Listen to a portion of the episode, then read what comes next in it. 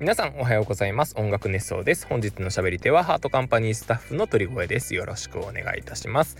えー、本日はですね12月の13日の水曜日となっております。皆様いかがお過ごしでしょうか。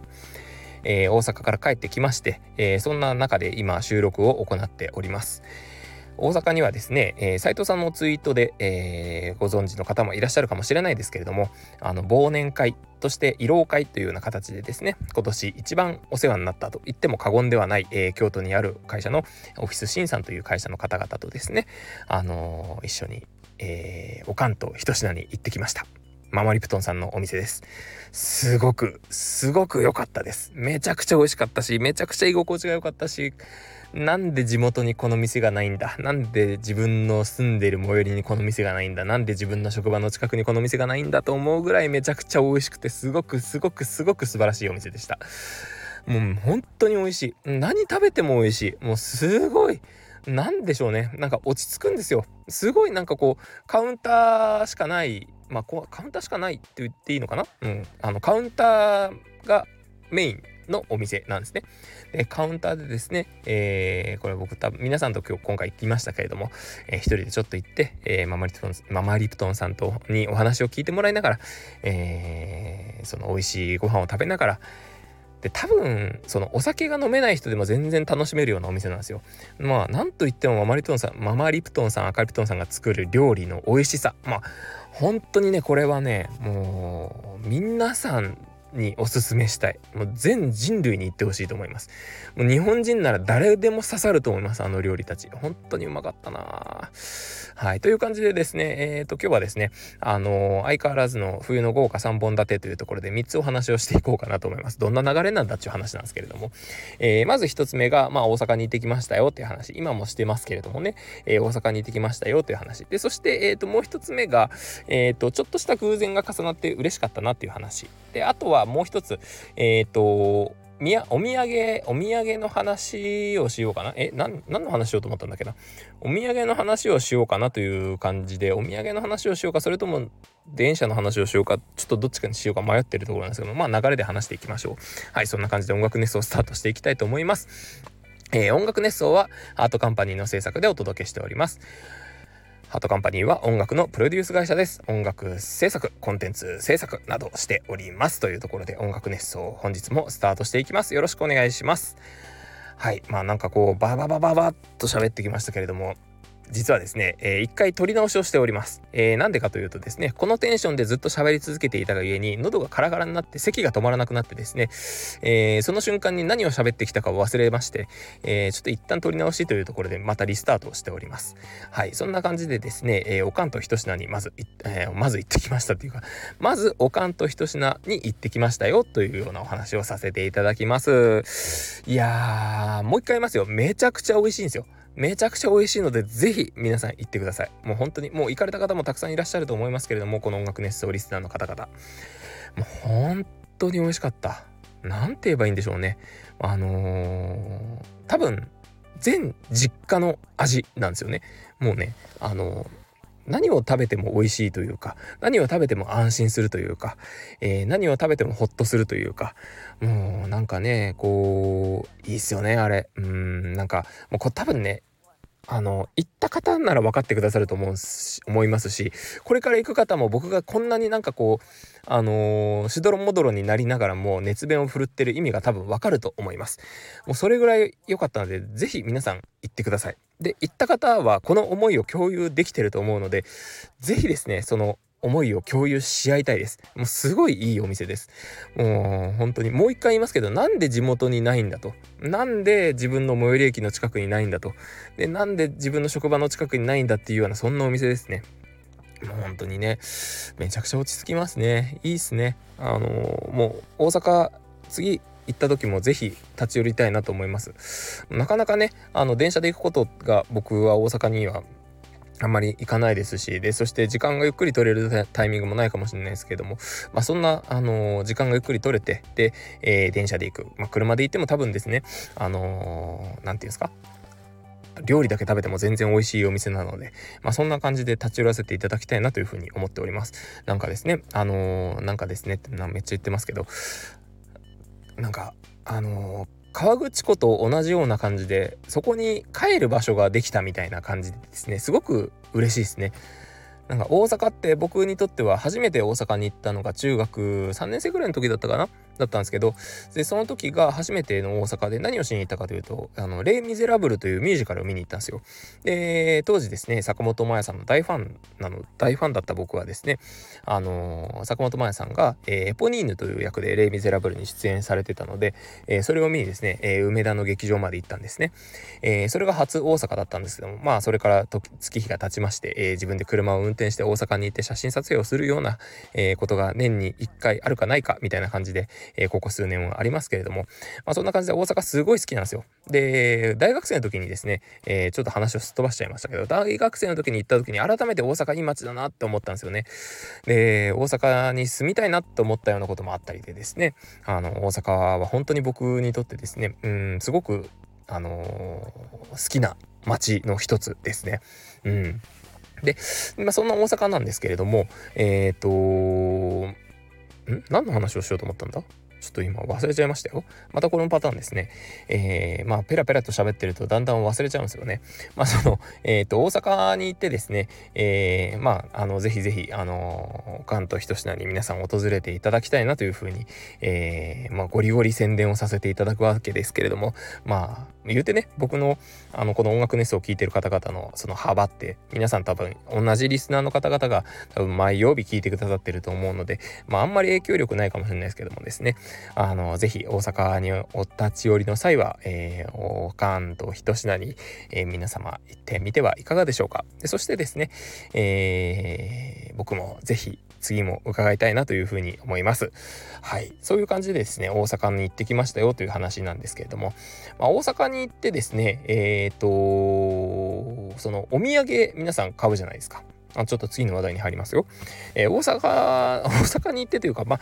いろんなとこに行ったら皆さんお土産買われると思うんですけど、まあ、大阪の定番のお土産って551の肉まんがあるじゃないですか。で、あとは、えっ、ー、と、今日僕ですね、あの、ちょっと頼まれて買ってきました陸路おじさんのチーズケーキ。まあ、僕食べたことないんですけど、あの、きっと美味しいだろうなと思いながら、ふわふわのチーズケーキですね。なんかどうやら大阪には陸路おじさんのチーズケーキの出来たてのものが食べれるお店があるらしくてですね、ちょっとそこも気になるんですけど、まあ、言うてもまだ食べたことないですからね。ちょっと2回目ですけど、食べたことないんですよ。ちょっと食べてみたいなと思いながら帰って帰って、買って帰ってきました。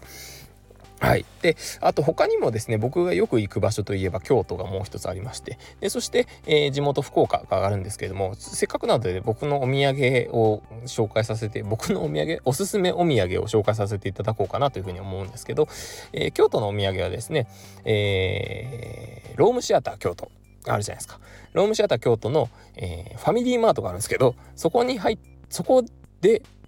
と、あとは、えー、京都駅の、えー、八条口？烏丸口？どっちだったかな？から入って、えー、すぐ上のところにある、えー、お土産物屋さんの僕が確認している限りでその2箇所でしか買えない、まあ、多分他にも買える場所あると思うんですけどその2箇所にしか今のところ僕の中では売ってないという風になっている、えー、鴨サブレというものがあります。鴨サブレがすごく美味しいのでぜひ食べてみてください。はい。であとはですね、え、全然京都関係ないですけどもあのあれ？今話してて気づきましたけど、この話多分前にもしてますね。なんかカモサブレの説明前にもした気がする。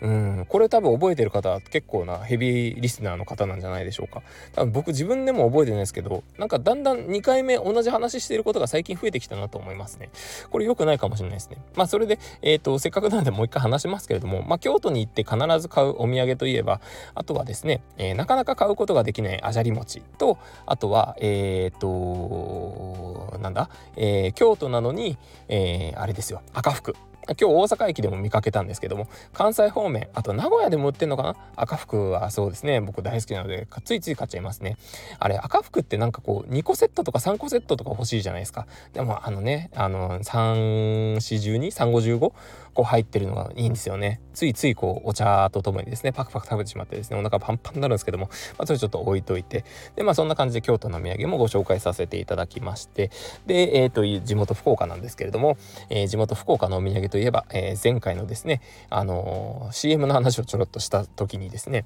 あのえっ、と、お話もさせていただきました。あの、あれです。えー、通りもん博多通りもん。博多通りもんはめっちゃおすすめです。博多通りもんとあとはめんべいですね。めんべいもすごいいろんな味も出てますけど一番やっぱプレーンが美味しいですね。辛いのが大丈夫な方は辛めっていうのがあるはずなのでそれもぜひぜひお試しいただければなというふうに思うんですけれども。であとはですね、えー、博多に行ったら、え、福岡に行ったら大体皆さん明太子を買いたいなと思われる方が多いと思います。明太子はですね僕が一番好きなのは地下絵というお店です。地下絵さんはですね、えー、博多駅の近くにある料亭なんですけれどもそこの明太子めちゃくちゃ美味しいです。あのー、福岡空港にも出店されてますしあのー、多分博多駅でも買えるのかな？ちょっとわかんないのであんま不確かなことは言えないですけど是非あの地下絵というようなえー、お店探してみてください。漢字でちいかえなんですけど、あのー、ちょっと言葉で説明するのがあれなんで、ぜひですね、ちいかえ明太子で、えー、Google 先生に聞いてみていただければなというふうに思います。えー、そこのですね、あの、この間、えー、福岡九州物産展みたいなのが、えー、二子玉川の高島屋でやってたんですけど、ちょっとそこに行きまして、えー、地下絵が来てるということで行ったんですよ。えー、地下絵のですね、あの、イカ明太がめちゃくちゃ美味しいです。これすごいおすすめなので、ぜひ、あの、皆さん食べてみてください。まあ、どのどのってなんだ？あの、えっ、ー、と、その、えー、イカ明太が美味しいので、ぜひ食べてみてください。えー、過去2回目という感じなんですけど、まあ、それでですね、えー、まあ、このお土産の話もそう、早々に切り上げさせていただきますけれど、まあ、そのびっくりした、びっくりした奇跡が重なったみたいな話をしようかなと思います。で、ちょうどですね、大阪から帰ってきまして、えー、ちょっと今日も歩き疲れちゃな、歩き疲れたなというところもあって、で、あとは、あの、えー、雨が降っているので、えー、タクシーに乗ってですね帰ってきたんですよ。でタクシーに乗る時は自分の、えー、住んでる一番の最寄り駅からだとタクシーが出てないので1個手前で降りて帰ってくるんですね。でそこの1個手前というのは、え都心で飲んで帰ってくるとそこの駅に行き着くっていう、まあ、ハブ駅になってましてでそこの駅からだいたいタクシーに乗るんですよ。で前回そこからタクシーに乗ったのは飲んで帰ってきた帰りだったんですけど、えそこでタクシーに乗ったんですけど、えで今日も同じくそこの駅からタクシーに乗ったんです。でそしたらなんとですねその2回目2回連続でですね同じ運転手さんに当たったんですよ。でなんでこれに気づいたかというと、えー、その運転手さん必ず、えー、お支払いをする時にですねえー、カードを使いますかっていうふうに聞いてくださるんですよ。なかなかいらっしゃらないじゃないですか、その運転手さん。あの、カードを使えますかって聞いて、いや、こっちが聞いて、いや、あの、カードごめんなさい、機械壊れてるんですわ、みたいな感じの方もいらっしゃいる中で、えー、必ずカード使えますかっていうふうに聞いてくださるんですよ。でさらにその運転手さん領収書を先に、えー、助手席の肩の部分に置いてくださるんですね。えー、なかなかそれもですね、えー、領収書いりますかって聞く方もいますし領収書、えー、くださいっていうまで出してくれない人もいらっしゃる中で必ず領収書を置いてくださるっていうようなですねすごいこうスマートな、えー、運転をされるあの運転手さんで、あのー、それが2回連続だったんですよ。まあ、その、えー、クレジットカードの花、えー、件と、あとは、えー、その領収書の件。この2つが重なって、あ、同じ人だっていうふうに気づいたんですよ。まあ、顔も、お顔も覚えてないし、車両番号も、えー、その乗務員番号とかも全然覚えてなかったんですけど、その2回とも同じ、えー、所作をあのー、見た僕はですねあ2回連続だと思ったんですけど、まあ、2回ともちょっと違う場所で降りたので、まあ、コンビニにあの一番あの家の近くのコンビニの駐車場につけてもらう時もあれば、えー、自宅の近くまで、えー、乗ってしまう時もあるので、まあ、その2回ともがその2パターンだったので、え、ちょっと違う形になってしまったんですけれども、まあなんかね、あの2回とも同じ運転手さんで、しかもすごくいい方だったので、これがですね、逆に、あの、うわ、またこの人だみたいな、ちょっと嫌だみたいな感じじゃなくてよかったなっていうふうに思うんですけど、まあそんな小さな奇跡がありましたというような話がですね、えー、今日の3つ目の話題でございました。えー、もう一回言いますけど、おかんとひと品、ぜひですね、あのー、視点を、視点をというか、あの僕が大阪に近づけばいいのかそれともおかんとひと品に近づいてもらった方がいいのかちょっと分かんないですけどでも王冠と一品に僕はもう行きたいです。もうすでに今行きたいです。なんで今僕は家の近くにいるんでしょうかというような話でですね。えー、まあちょっと車でサクッと行けるような距離でもないし、みたいな。あのー、何が言いたいかというと、なんか悲しいし悔しいしっていう話なんですよね。まあそれがですね、えー、その、まあなんかネガティブな感情で終わるのもちょっとあれなので、いや、あの美味しかったです。本当に。本当に美味しかったです。ありがとうございます。えー、この後はコメント返しに移ろうと思います。よろしくお願いします。という感じでですね、えー、前回のコメントをいただいておりました。えー、っと大体ですね僕アプリで直接撮っているという話前にしましたがあのー最近はですね、スクショをするようにしまして、えー、コメントいただいたところスクショをしました。あ、そうだ、もう一つ喋りたいことあったんだ。もう一つ喋りたいことあったんで喋ってもいいですか？すみません。なんかめっちゃ長くなりそうなんですけど。まあそサクッと終わりますよ。大体その東京から新幹線に乗って、えー、大阪まで行く。京都まで行くと。関西方面まで行くと。あのエスカレーターがですね途端に右側になったり左側になったりするじゃないですか。あの大阪に行くと右側が、えー、止まれ。止まれ？止まる場所？立ち止まるエリア？まああの最近はね両方に立ちましょうみたいな感じ言われてますけど両方に立ち止まって乗りましょうって言われてますけど大体大阪が右側が立ち止まるエリアで、えー、東京が、左側が立ち止まるエリアみたいな感じの区分で分かれてますけどこれなんでだろうなと思って調べてみたんですよ。あの、知ってる方もいらっしゃるかもしれないですけども是非ここでですね、えー、一つ豆知識として覚えていただきたいなと思うんですけれども、えー、かつて大阪梅田のですね、えー、エスカレーター、えー、阪急梅田駅でエスカレーターが設置された時に右利きの方が日本人多いので右利きの人がちゃんとその何、えー、て言うんですか？あの手持ちのあのベルトにつかまれるように右側にお立ちくださいっていう風なアナウンスをされたんですね。でそれが定着して大阪の人大阪では、えー、右側が立ち止まるエリアになったらしいんですよ。でなじゃあなんで東京は左側かっていうと左側はあのエスカレーターと関係ないやんって感じなんですけど刀がえー、っと刀を刺している人が多い多いというか刀がぶつからないように、えー、左側という感じらしいんですよ。まあ、これはあの日本の道路交通事情にも、えー、沿っている話だと思うんですけどあの何て言えばいいんだ？えっ、と左側に刀を下げるじゃないですか武士って。でそれがぶつかるとトラブルになってしまうのでえっ、と日本は左側通行であるという風なことらしいんですね。だから車も左側通行ですし、え基本は左側通行と。で左側に立つことがより自然だったということで、えー、東京は左側通行というのが、まあ、世界あ世界的にというか日本全国的に左側が多いのかな？あという感じで、えーと、道路交通法で左側というふうに定められていることもあって、えー、エスカレーターは左側という感じらしいんですね。まあ、どっちが理にかなってるかは分かんないですけどもあのエスカレーターは両方立っちゃんと立ち止まって乗るというような構造になってるらしいので、えー、最近しきりに、まあ、さっきも言いましたけど言われてますよね。えー、立ち止まあの駆け上がらないということを、えー、ぜひですね守っていただいて右側左側でもどっちでもいいよという感じでですね大きな心で、えー、接していただければなというふうに思いますけどどんな立場なんだっていう話なんですが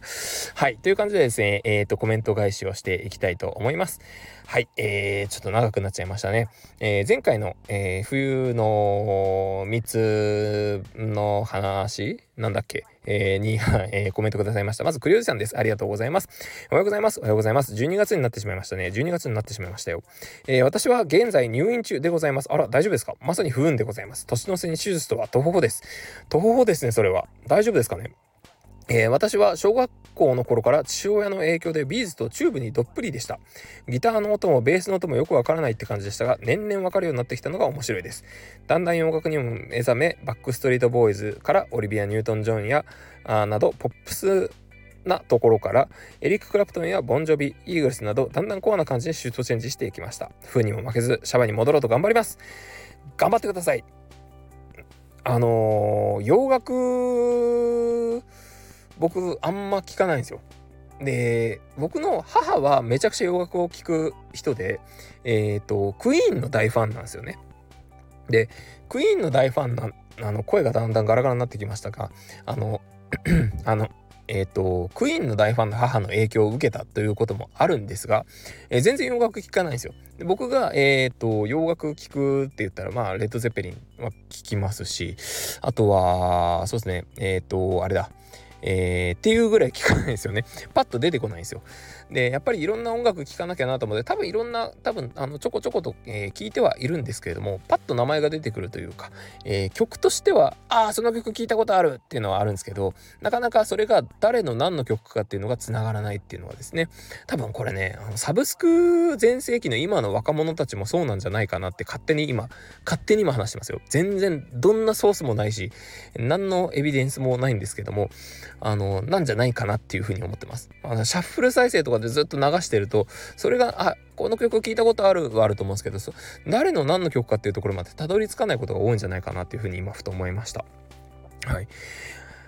あのー、僕も実はギターをちょろっと触ってた時期がありまして大学生の時なんですけどバンドやってるとですねバンドやってたんですけどバンドやってるとあのー、なんかこう弦楽器に触りたくなる時期が多分誰しもある気がするんですよ。まあ僕はドラムだったのでよりあると思うんですよね。なんかそうそう当時え、ー、とめちゃくちゃ流行ってたベックというバンドの漫画がありましてあのベックにですねねとあるワンシーンでドラマーの方がギターを、えー、触ってるシーンがあってですねでえっ、ー、と多分主人公が確かその何だったっけなギターを買おうと思ってたんだけどギターを買おうと思って目をつけてたギターが、えー、やっとお金が貯まったって買いに行こうと思ったら、えー、ちょうどドラムの方がそのギターを弾いててうわやばい買われちゃうと思ったけどいやでもこれはギタリストが触った方がいいんじゃないかみたいな話。だまあなんかそんな感じだったと思うんですけど、えー、で渡すみたいなシーンがあってたと思うんですよ。でそれが見てめっちゃかっこいいなと思ってドラマーでもギター弾いていいんだみたいなねあのすごいなんかなんていうんですか単純なんですけどでそれでギターを買ったのが初めてでしたね。えー、エピフォンのエピフォン？エピフォンだったかな？エピフォンのギターを確か買った気がします。まあ、遡るとこうと中学生の時ぐらいにですね、えー、初めて、えーと、フォークギターを買いまして、フォークギターって言わないですよね。あの、アコースティックギターを買いまして、で、アコギを弾いてたんですけど、あのー、本当に不運なことにですね、えー、ネックが折れてしまいまして、えー、そのギターはですね、あのー、おそらく中学高校にですねずっと置かれたまんま、えー、いつの間にか処分されてしまったんだろうなというふうに思いますけどですねかわいそうなことをしましたね。はい。あのー、今全然触れないです。あのコードをですねいくつか触れるぐらいでえー、っと全然弾けないんですけど、えー、実は家にですね23本確かギターがあったはずです。なんか楽器をたくさん置いてある場所があるんですけどそこにギターもベースもなんか何本かあった気がするんですよねあ最近見てないんでちょっとそのエリアのことよくわかんなくなってしまいますけどもちょっとだいぶ話がそれそれてみましたがそれてしまいましたがえー、黒石さん、手術大丈夫ですかね、えー、ぜひ元気にですね、2024年迎えて、またどっかの現場でお会いできるといいですけど、はい、お大事になさってください。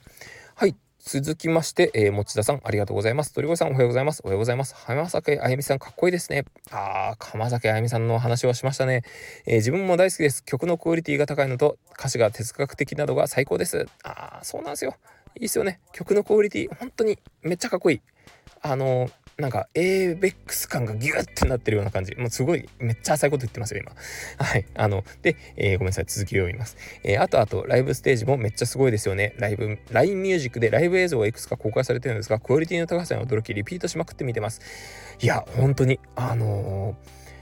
ー、やっぱり、なんか、かっこいいっていうのが前面に出てくるっていうのがいいですよね。なんか、かっこいいんですよ。語彙力 えー、衣装舞台セット照明など全てによって妥協しない徹底したステージ作りが魅力的で同じ映像を何度も何度も見てしまいますね中でもデューティーの真夜中のサーカスツアーファイナルバージョンが個人的に超おすすめですいやこのライブバージョンっていうのもいいんですよねこのねいいんですよ、また語彙力ですね。えー、そういえば浜崎さんの出身地って鳥越さんと同じ福岡ですよね。タモリさん橋本環奈さんも福岡出身ですし、福岡県民ですげえと感じております。明太子パワー恐るべし味がピシャッとついたということでコメントありがとうございますいやこれ分かってる人のコメントですよ味がピシャッとついたさあの言いました言いましたよねっていうか前回コメントで、えー、マイク時間帯っていうのがえー、僕が振りをしたわけですよ。で、それに対して味がピシャッとついとっていうのを持田さんは返してきた。これが、えー、福岡県九州人の戯れです。あの、わからない方はぜひですね、えー、これを調べてみてください。味がピシャッとついと、ぜひですね、これ面白いですよ。面白くはないか。なんか、やっぱローカルのこの、なんか脈々と流れるこの、っていうか、持田さんなんでこれご存知なんですかね？福岡、福岡に明るい方？福岡出身福岡出身だって福岡出身の方、えー、ちょっと謎が今深まっております。そう。有名人めちゃくちゃ出てるんですよ。あのー、持田さんがおっしゃるように浜崎あゆみさんもそうですしタモリさんもそうですし橋本環奈さんもそうですしあとはですね僕の地元久留米にはですねチェッカーズもそうですけどあとはあれですねえっ、ー、と松田聖子さんも久留米ですもうね、えー、開ければキリがないぐらい福岡出身の有名人の方ってたくさんいるんですけれども